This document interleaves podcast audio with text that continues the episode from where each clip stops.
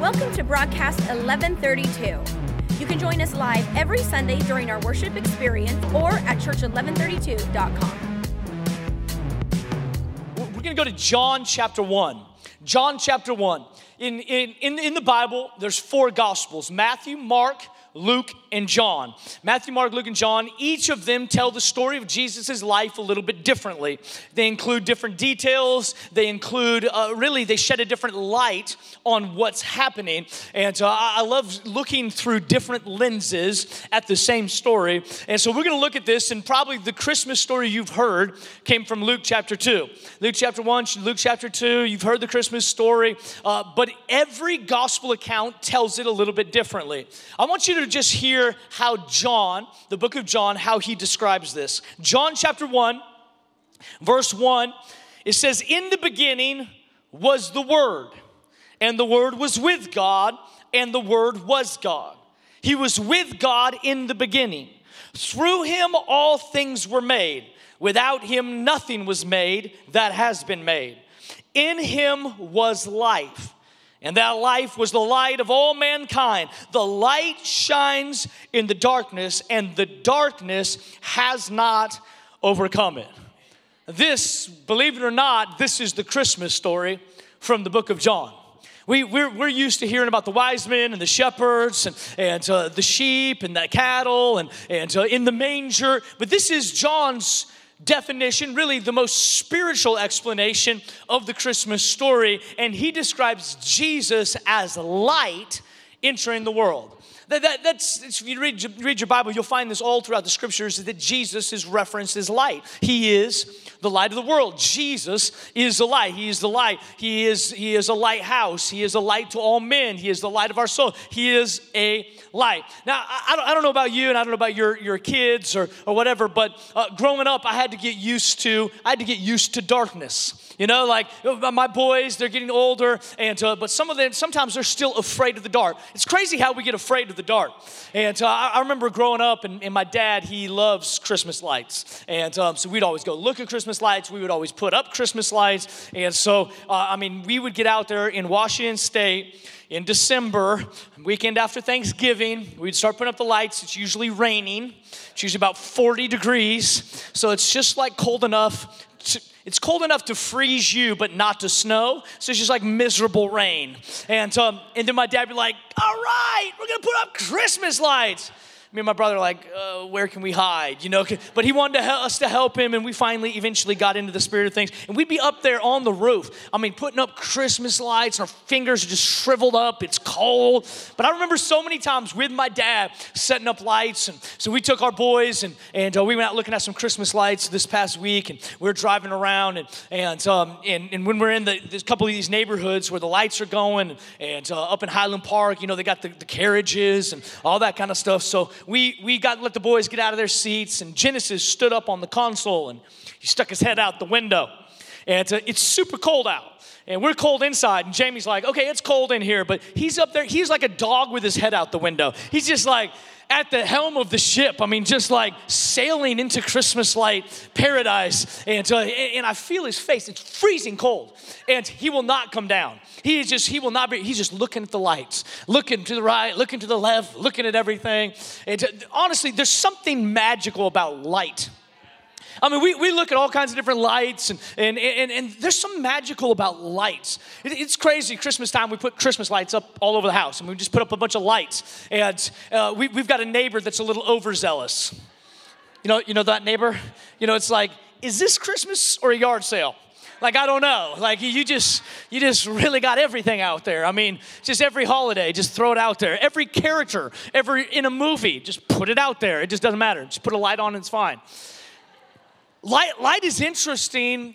I don't know if you know this, but we can't live without light. Light is imperative for us to live. Light, and even the sun, is how we keep time.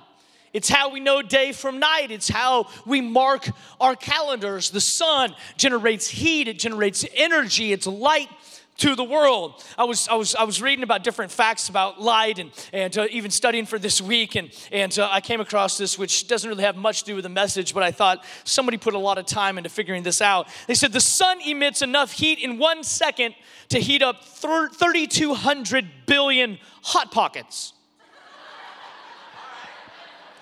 That's what those college educations are getting us these days. It's like, I can figure it out, Mom. 3,200 billion hot pockets.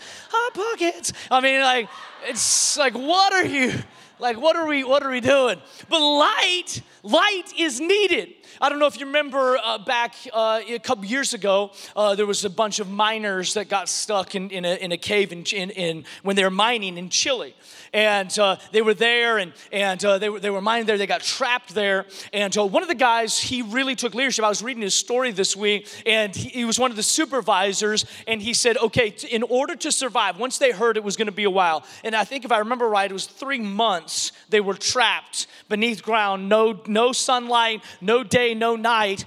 And so this supervisor took it on himself to take care of all of the men. And so they started a strict schedule. Towards the end, their food was so rationed that they were eating a tablespoon of tuna fish every 48 hours. I mean, can you imagine? I mean, just like it is so they've got it rationed out. He said one of the observers said that the way that they survived was because of their awareness of day and night. And the way that they recognized day and night was that they would literally use the vehicles that were down in the caverns, and they would turn the lights on for day, and they would turn it off for night. They said if they would have been in complete darkness, that they would have went insane.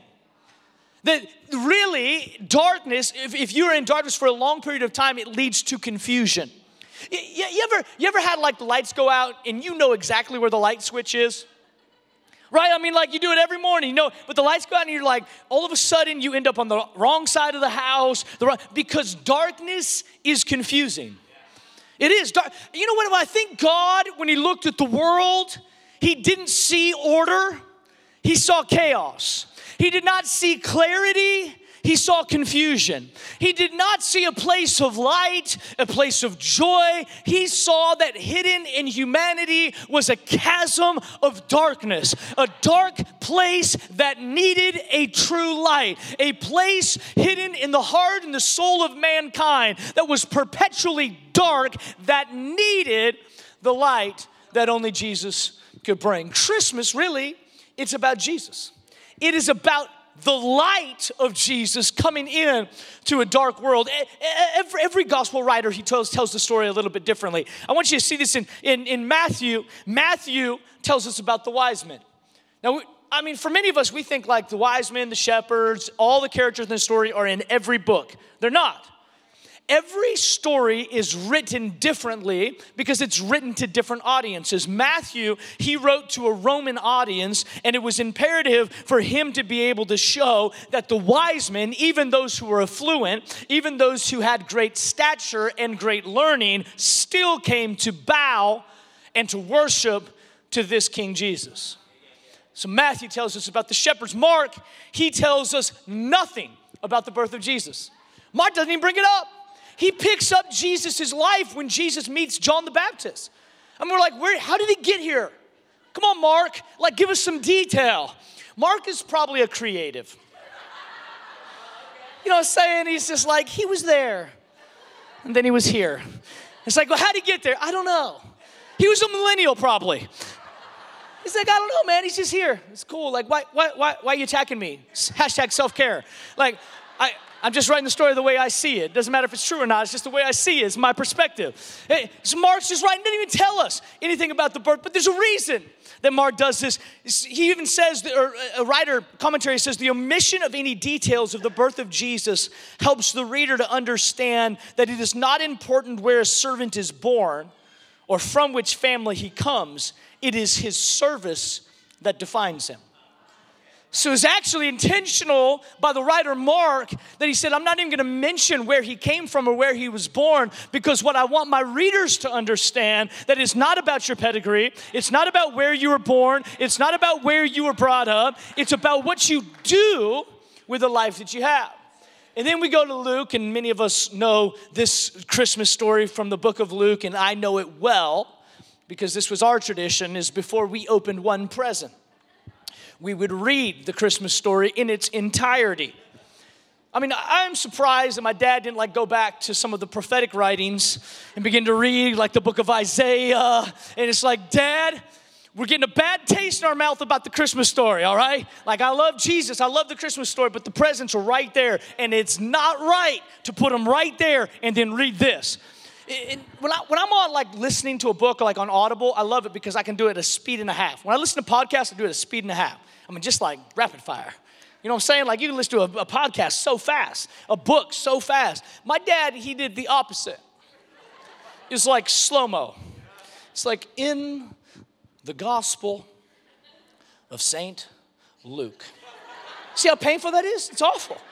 Imagine the whole Christmas story that way before you could open a present. That's how he did it.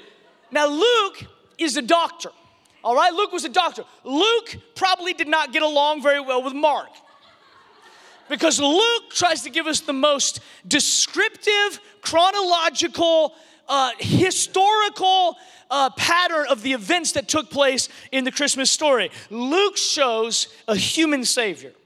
This is what Luke shows. Luke shows a human savior. He shows an angel showing up to a woman, Mary. He describes things that the other gospels don't describe. He shows that this savior brings good tidings and liberation, not just to the rich, but to the poor, to the neglected, and to the marginalized. I want you to see that through Matthew, through Mark, through John, each of them communicate to a different audience because a different group of people have to know about this Jesus. We read it as one audience, but originally the writings went to completely different audiences, and the writings that they wrote and the things that they recorded were strategic in opening the hearts of people to the Savior Jesus, that he was not just a baby, but that he was and is the Messiah. And then John shows up, and John says he's probably I don't know if he is the most spiritual, but he's definitely acting the most spiritual at this point. Doesn't talk about the manger, doesn't talk about the shepherds. He just says, in the beginning was the Word. He predates Jesus' birth. He said that in the beginning, not the beginning of Jesus' life, in the beginning of time, which means at creation. In the beginning was the Word, and the Word was with God. That means Jesus was with God when he created. This is super important. Jesus was with God when he created. God the Father, God the Son, and the Holy Spirit were all at creation. It says the Spirit of God hovered over the waters. The Word was with God. The Word was God. And then I want to read you this again. It says he was with God in the beginning of creation. Through him all things were made. Through who? Through Jesus. All things were made. Without him nothing was made that has been made. In him was life.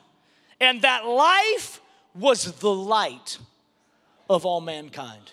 What John describes as happening is that when Jesus cracked the universe, when he was born from Mary and to Mary and Joseph, he came as light.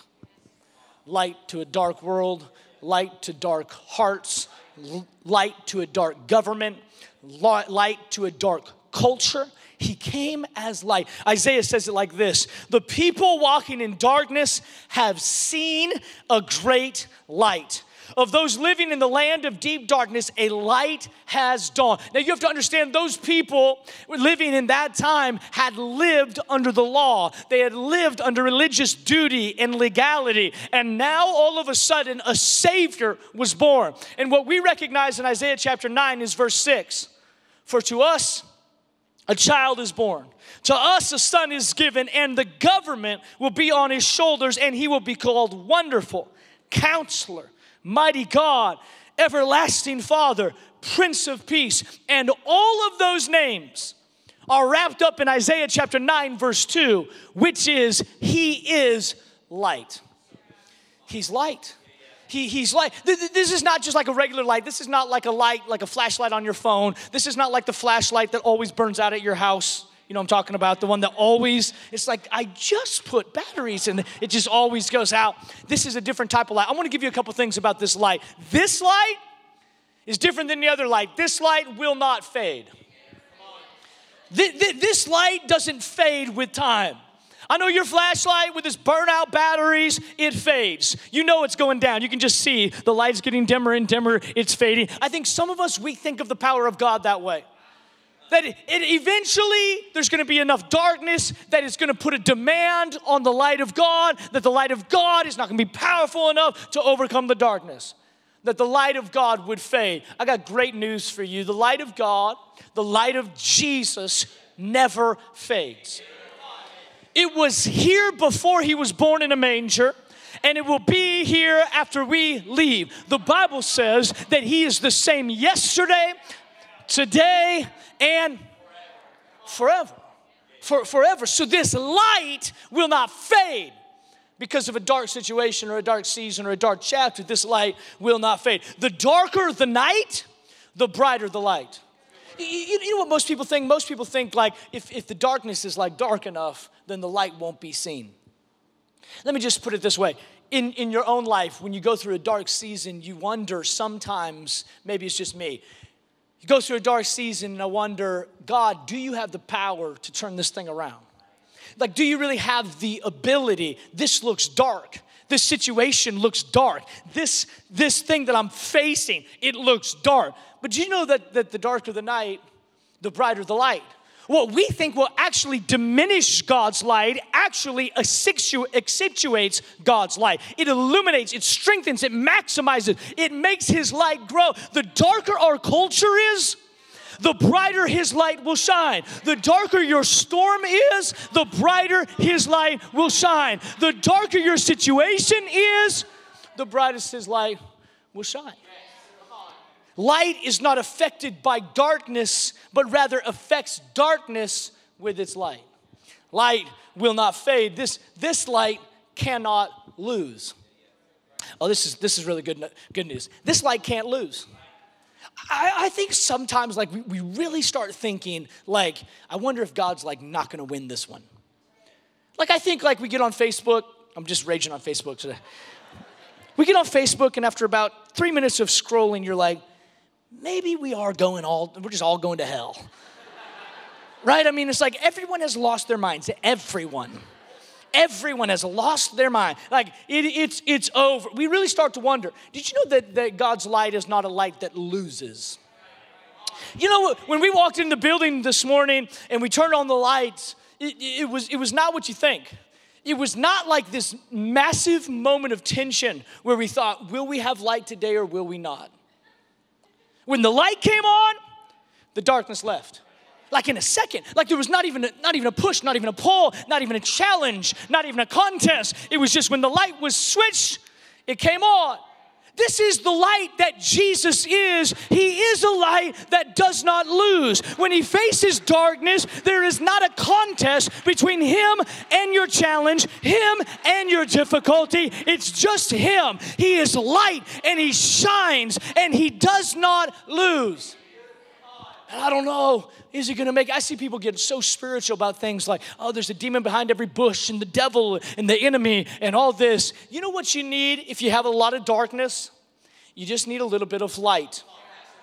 Which sounds easier than it actually is. Is it? Is it really? Does it really sound like it? Easier than it actually is? Or maybe, possibly, could it be that it is easier than what we make it? That most of us, we struggle in our own ability against darkness that we don't have the power to overcome because we're not the light. He's the light. And when we allow him to shine, then there is no darkness that will overcome it. Light never wrestles with darkness. Where light is, darkness cannot be. Psalm 139 verse 12, it says, even the darkness will not be dark to you. The night will shine, even the darkness will not be dark to you. Think about the darkest season of your life, not for very long. This is a happy day. Darkest season of your life. Even that doesn't seem dark to him. Because even in your place of greatest opposition, God will identify for you opportunity to the Bible says this, whatever the enemy meant for evil, a dark season, he will turn around and work for good. He will allow his light to shine in it and turn it around. Even the darkness will not be dark to you. The night will shine like the day, for darkness is as light to you. And the third one is this. This is my favorite. This light is not prejudiced. Which means this. When the light turned on this morning, it didn't like check to see if it was me or not. It just came on. It didn't check to see like if I had a good weekend or if I've been doing well or if I'm going to be here today and at the Christmas Eve service tomorrow. It didn't check. It just shined. That's what light does. Light doesn't judge. Light only illuminates. And if Jesus is the light of the world, then friend, when he looks at you, he doesn't judge you. He doesn't try to see if you're qualified for light. He only shines, which means he shines on the rich and he shines on the poor. He shines on the righteous and he shines on the sinner. He shines on every person in every walk of life, in every ethnicity, in every color, in every race, in every language, in every situation of life. Light just shines. Well, that can't be true. I think it was just like some type of figure of speech that God is like light. No, he really is like light. In that when the light is turned on, it shines regardless of who you are. I've told you before about our phantom motion detector light that's in the back of our auditorium. It's back there and you have to walk and it doesn't read your motion right away. So you got to kind of like take a couple steps by faith. You know what I'm saying? You're like, yo. You know, it's like, hey. Like, here I am. You have to walk by faith a little bit. And then finally, it reads your motion. The reason that the light is activated is not because of who you are. The only reason that the light is activated is because of your motion. Your motion equals your faith. The only way for the light to turn on in your dark situation, in your dark season, in the dark chapter of your life is by your faith. If you move, he moves. If you draw near, he draws near. If you begin to move towards him, he will begin to move towards you. You got a dark season, just start walking in faith. And when the light turns on, it does not evaluate how good you've done in 2018. Well, let's just check it out. Let's see how many times you were in church. Let's see if you did all 4 Connect classes. Let's see if you're on the lead team. Let's see if you tithe. Let's see. It doesn't do that. It just shines. It just shines. Let me ask you a question. If God's light shines like that, I wonder if our light... Is everybody all right? I know it's Christmas weekend. You okay? Is this too much? If God's light shines unprejudiced, it almost makes me think. You ever try to disqualify someone in your mind because of how they act? Like, oh, God surely couldn't use them. Could light shine on them? Because that's really the litmus test. It is not if what they've done or if they can. It is if God can shine. And if light can shine on them, then they are a candidate for the grace and the working and the mercy of God. Matthew chapter 4, verse 16, it says, the people living in darkness have seen a great light. On those living in the land of the shadow of death, a light has dawned. One of my favorite verses, it says this, weeping may endure for a night, but joy comes in the morning. What comes in the morning? Joy comes in the morning. What happens in the morning? The light, the sun comes up. Some of you, you're stepping into a new day. It's about to be a new year. 2019 is going to be the best year of your life. 2018, it might have been great, but it's going to pale in comparison to what God's going to do in 2019. And it's going to be because God's light is shining on you and is shining in you. God's light is going before you. A new day has dawned. Many people think that for God to shine on them, for the light of God to shine on them, they've got to be perfect. We even feel this in the church at times, that you have to be something or look some way or have something in order for God to use you. Let me give you a quote by Philip Yancey. He says this: imperfection is the prerequisite for grace. Light only gets in through the cracks. It kind of flies in the face of everything that we try to do and be. I got to put on a face. Bless you, brother. Bless you, sister. I'm good. How are you? I'm great. What do you drive? Where do you live? How do you? And in all of that, it shows no darkness. But darkness was the pole of the earth that moved God to send light. The reason that he sends light is because he identified darkness. The Bible says, for all have sinned and fall short of the glory of God, which means all of us have darkness in us. So God sends light to dark places. And if you don't have any cracks, and if you don't have any imperfections, you don't need his light. But when we begin to be honest with God, and we drop our facades, and we drop our masks, and we're just real with him, and our cracks show, and the darkness shows, and the dark decisions, and the dark days, and the dark seasons show, it is as a magnet to the light of God that begins to shine in and through us. A beam of God's countenance is enough to fill the heart of a believer to overflowing. It is enough to light up the pale cheek of a dying saint with brightness and make the heart of the lone widow sing for joy. Just a little bit of light. Just a little bit of light. John chapter 8, verse 12, it says, when Jesus spoke again to the people, he said, I am the light of the world. Whoever follows me will never walk in darkness, but will have the light of life. You know what's interesting? In one of the gospel accounts, we read about the shepherds, the poorest of the poor. Shepherds in that day, it was like about 17 bad jobs, and then there was shepherd. That was like it. Like, you couldn't get a job anywhere. It's like, I'll be a shepherd. That was it. You were poor. Most of the times you didn't have a house. You would go with the sheep. You were a nomad. And for some reason, God saw fit to send an angel to shepherds.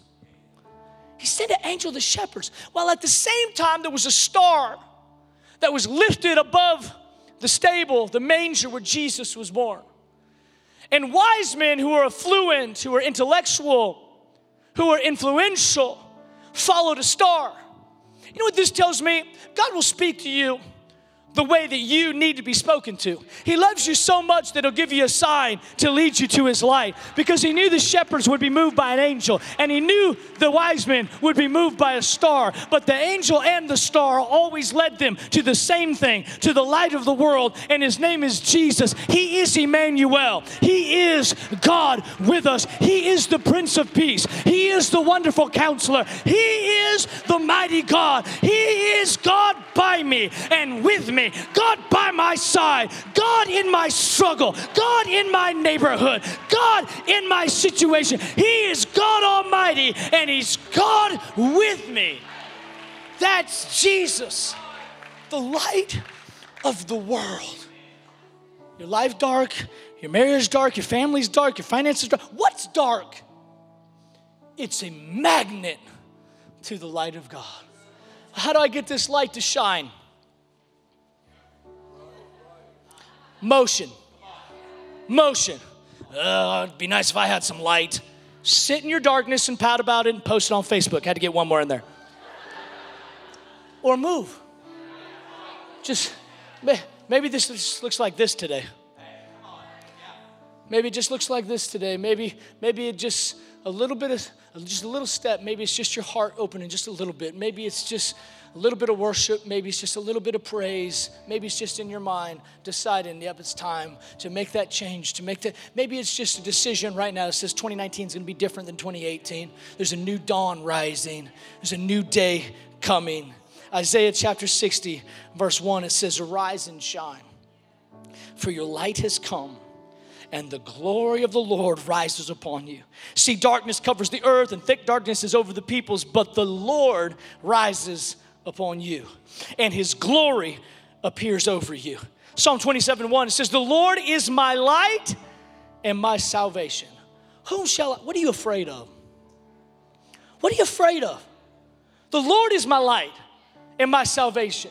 Whom shall I be afraid? The Lord is the stronghold of my life. Of whom shall I be afraid? We're going to close in just a second. Did you know in Genesis chapter 1, in the beginning of creation, it says on the first day, God created light. And there was day and there was night, right? Second day, he created. Third day, he created. Do you know what he created on the fourth day? The sun. Hold on. First day, he created light. Fourth day, he created sun. Sun is the... So there had to be a light. Let's go all the way back to John chapter 1. In the beginning was the Word. And the Word was with God. And the Word was... Who's the Word? Who's Jesus? The light. When the sun wasn't even created yet, Jesus himself was the light of the world. So no matter how dark, no matter how confusing, no matter how consuming, I can't even see the sun, he will be your sun. I can't even see light, he will be your light. The Lord is my light and my salvation. Whom shall I be afraid? The Lord is the stronghold of my life. Of whom shall I be afraid? He is the light of the world. Thanks for listening. You can find out more about us at church1132.com.